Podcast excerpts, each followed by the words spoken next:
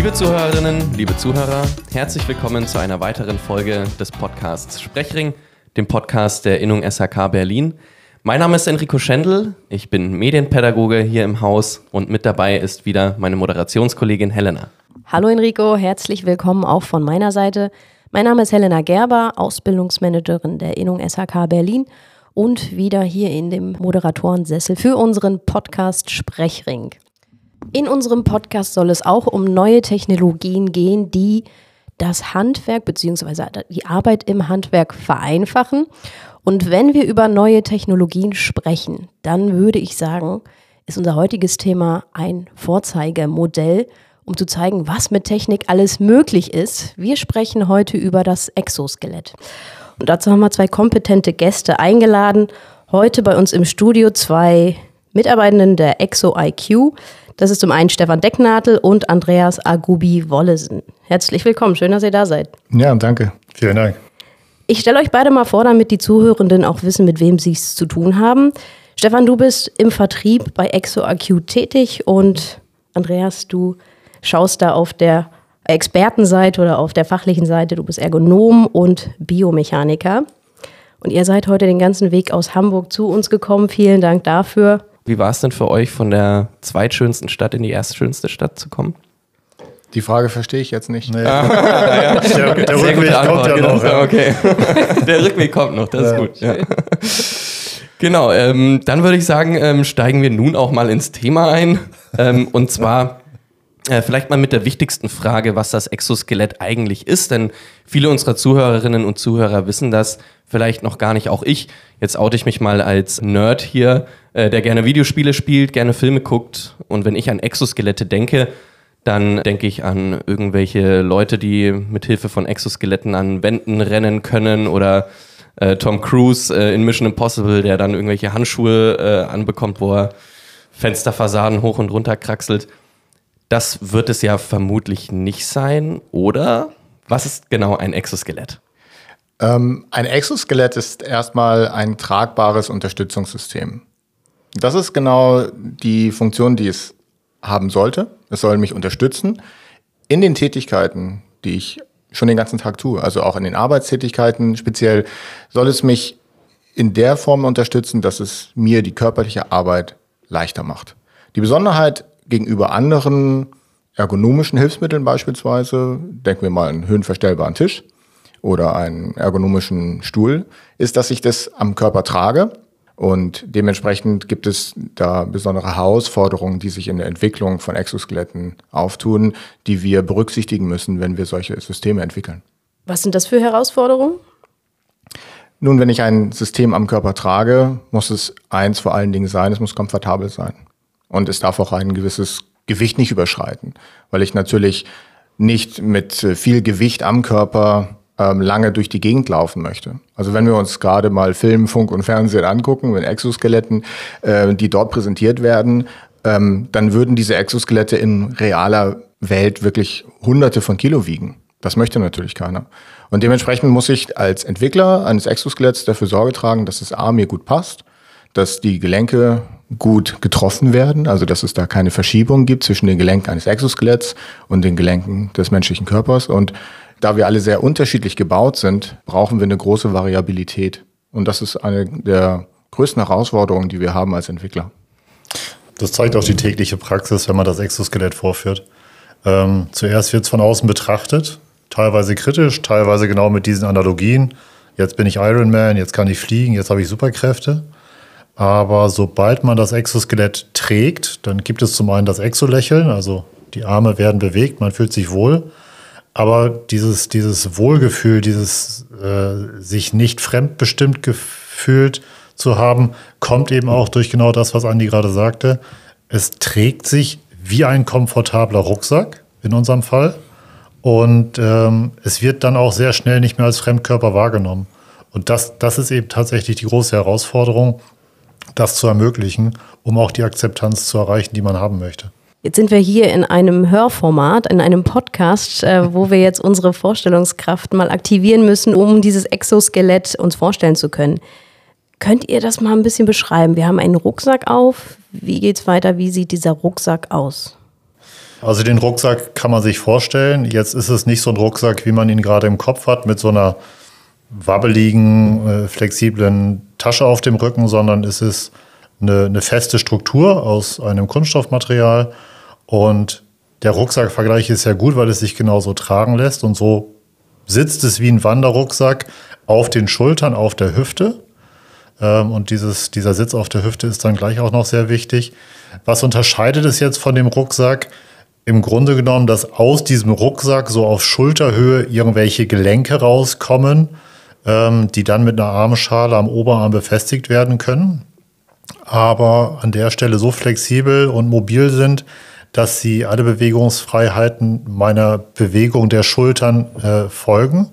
Also ich habe dort keine Bewegungseinschränkungen bei unserem Exoskelett. Und in diese Arme, die da aus dem Exoskelett rausragen oder in diese Gelenke, wird dann die Kraft eingeleitet, die mir das Quäntchen mehr Kraft bietet, um, wie Andi es eingangs erwähnt hat, die tägliche Arbeit oder meine tägliche Arbeit zu erleichtern und äh, mit weniger Aufwand, mit weniger Mühe arbeiten zu können. Und das Ziel ist es dann eben durch diese Armunterstützung ähm, Kräfte abzufangen, die dann durch diese feste Struktur in den bereits erwähnten Hüftgürtel oder Hüftgurt eingeleitet werden, um sie eben in die stabilste Struktur, die Hüfte, die Beine in den Boden zu leiten und somit die ganze Schulterpartie und diese ganzen filigranen Elemente und empfindlichen Elemente zu entlasten, so dass man ja leichteres Arbeiten hat. Du hast äh, jetzt gerade Stichwort Unterstützung gesagt, du hast Kraft einleiten gesagt. Vorhin hattest du auch schon ähm, Iron Man mit ins Spiel gebracht, also äh, hier diese Superkraft. Das heißt, wir sprechen bei einem Exoskelett schon von einem, von einer Unterstützung und nicht von etwas, durch das ich ja Kraft aufwenden kann, die ich vorher nicht hatte, oder werde ich stärker? Minimal, ja. Aber ähm, es geht gar nicht darum, dass du jetzt mehr Kraft hast, sondern die Kraft, die du benötigst, um deine alltäglichen Werkzeuge zu gebrauchen, die wird dir etwas abgenommen. Ein gutes Beispiel, du hast ein Werkzeuggewicht von drei Kilo und wenn du das über Kopf hältst, wenn du Rohrschellen klemmen musst beispielsweise, dann wird das sehr schnell ermüdend. Und jetzt kannst du dir vorstellen, das Exoskelett, äh, je, unser Exoskelett unterstützt auf jeder Seite um knapp fünf Kilo. Wir können dir also dieses Werkzeuggewicht komplett abnehmen. Und das heißt, du musst dich nur noch um deine Tätigkeit kümmern, aber nicht mehr um die Last, das, um das Gewicht dieses äh, Werkzeugs. Das musst du nicht mehr alleine oben halten. Und dementsprechend wird natürlich die Beanspruchung für Schulter, Nacken, Rückenmuskulatur deutlich reduziert. Und genau das ist das Ziel eines solchen Exoskeletts. Würdest du zustimmen, wenn ich sage, es steigt die Produktivität der Arbeit durch so ein Exoskelett? Es kann die Produktivität steigern, indem ich natürlich entlasteter bin. Aber die Produktivität, die ich ähm, oder die Produktivitätssteigerung ähm, ist nicht jetzt plötzlich 100 Prozent oder 200 Prozent oder so etwas. Wir reden nicht von Science Fiction, sondern wir reden darüber, dass das, was der Mensch zu leisten imstande ist, dass er das auch durchgehend ähm, leisten kann. Wir wissen alle, dass je länger wir arbeiten am Tag, unsere Leistungsfähigkeit geringer wird, weil wir müde werden.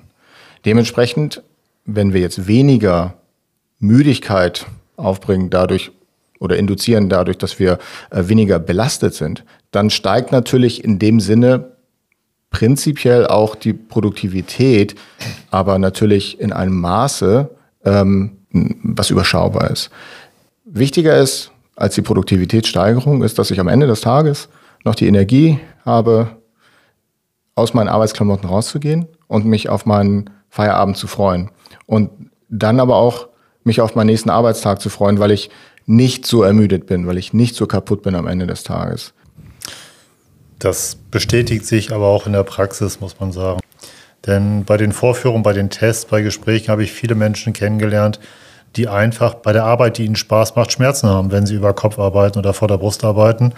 Ähm, aber sie möchten ihren Job, der ihnen Spaß macht, weitermachen. Und ähm, es ist gar nicht primär der Wunsch, mehr zu schaffen, sondern das, was einem Spaß macht, bis zur Rente machen zu können. Und äh, das ist eher das Ziel, was wir draußen erleben. Wir haben jetzt schon Einblicke bekommen, ähm, wie euer Exoskelett aussieht, ne, mit dem als, als Rucksack tragbar. Welche Unterschiede gibt es denn so generell auf dem Exoskelettmarkt? Also reden wir immer von ein und demselben Exoskelett, das einfach nur von verschiedenen Herstellern mit verschiedenen Gelenken zusammengebaut wird? Oder welche Unterschiede gibt es da? Die Exoskelette unterscheiden sich erstmal hinsichtlich der Körperstruktur, die sie unterstützen sollen. Zurzeit finden wir auf dem Markt hauptsächlich Exoskelette, die sich in ihrer Konstruktion auf die Unterstützung bestimmter Körperregionen konzentrieren. Also beispielsweise Exoskelette für die Schulter oder Exoskelette für den unteren Rücken, Exoskelette für die Knie. Und innerhalb dieser Kategorien lassen sich ganz grob sogenannte passive oder auch aktive Exoskelette voneinander unterscheiden.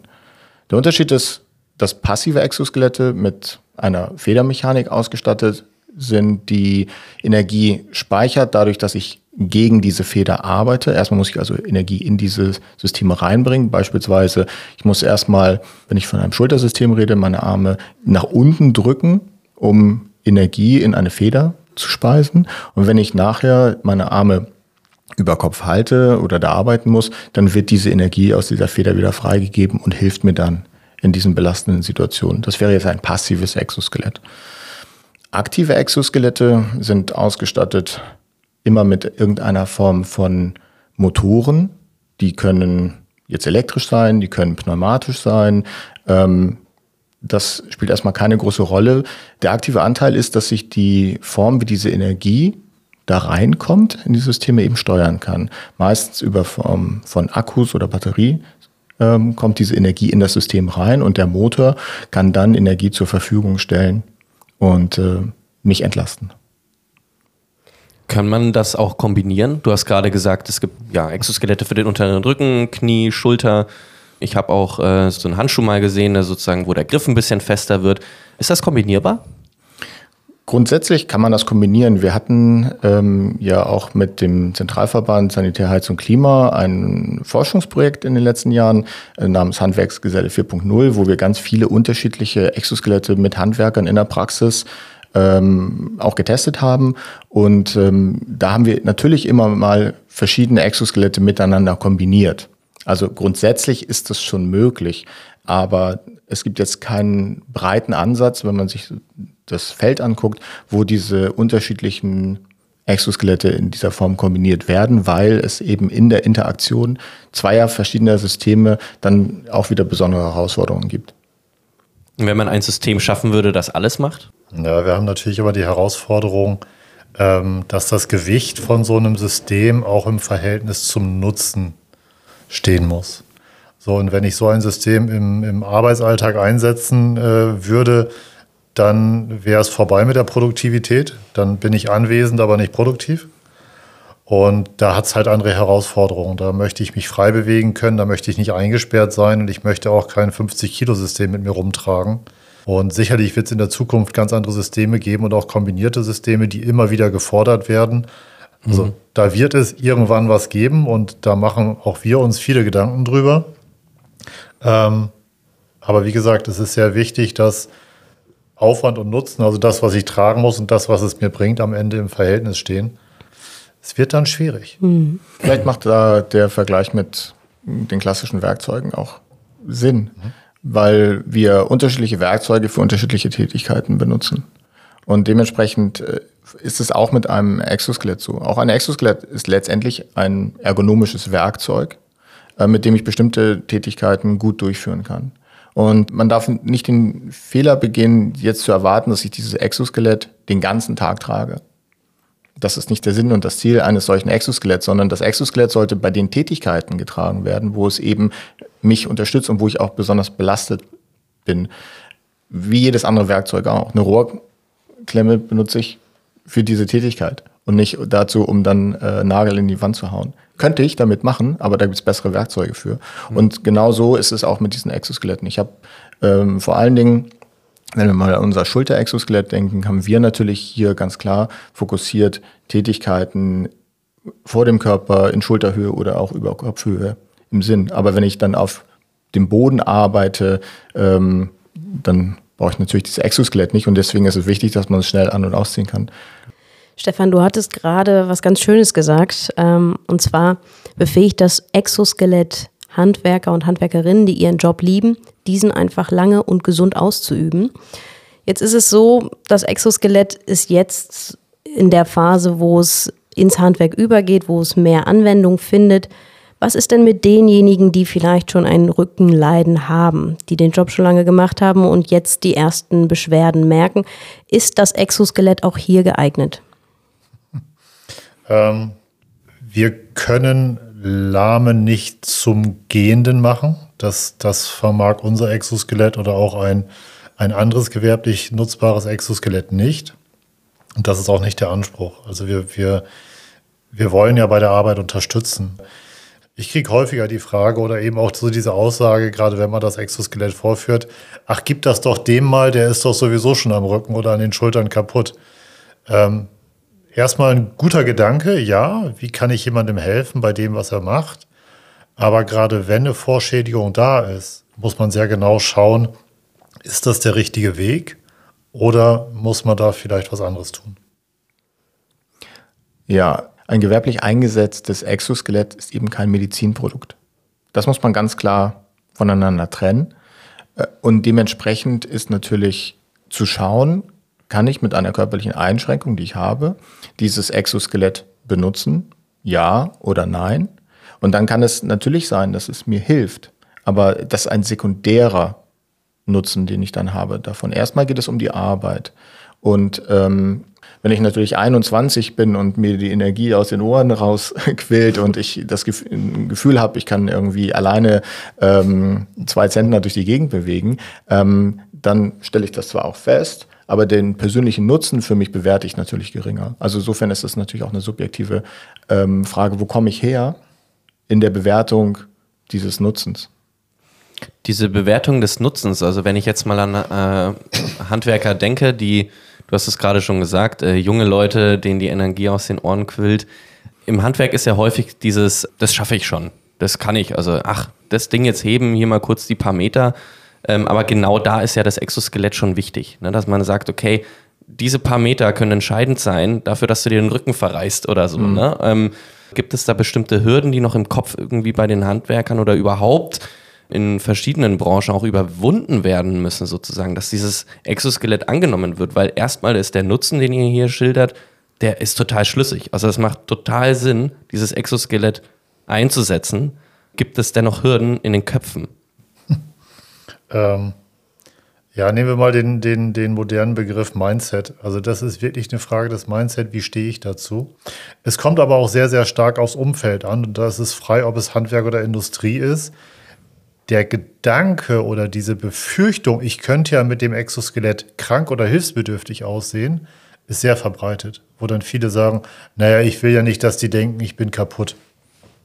Das, das finde ich in allen Branchen. Und ich schlage jetzt mal die Brücke zur Industrie.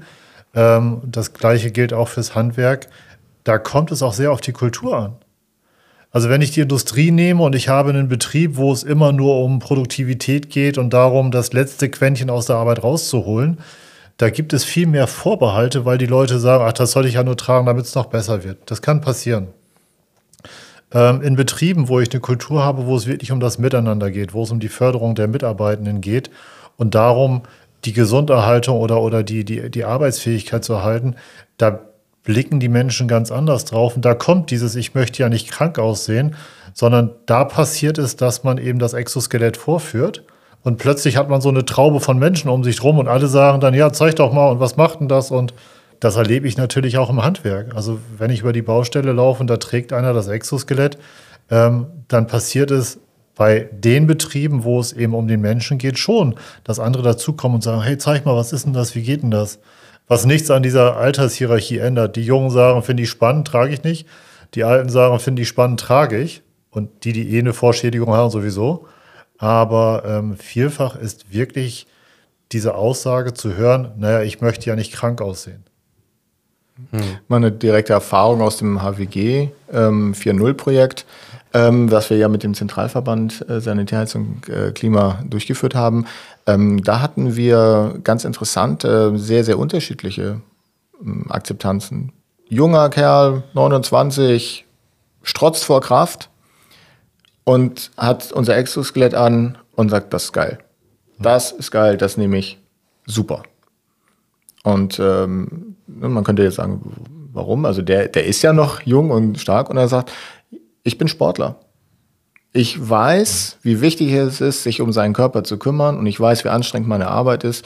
Und wenn so ein Exoskelett mir hilft, dann benutze ich das, weil ich weiß, was wichtig ist für mich und für meinen Körper. Und das ist genau das Mindset.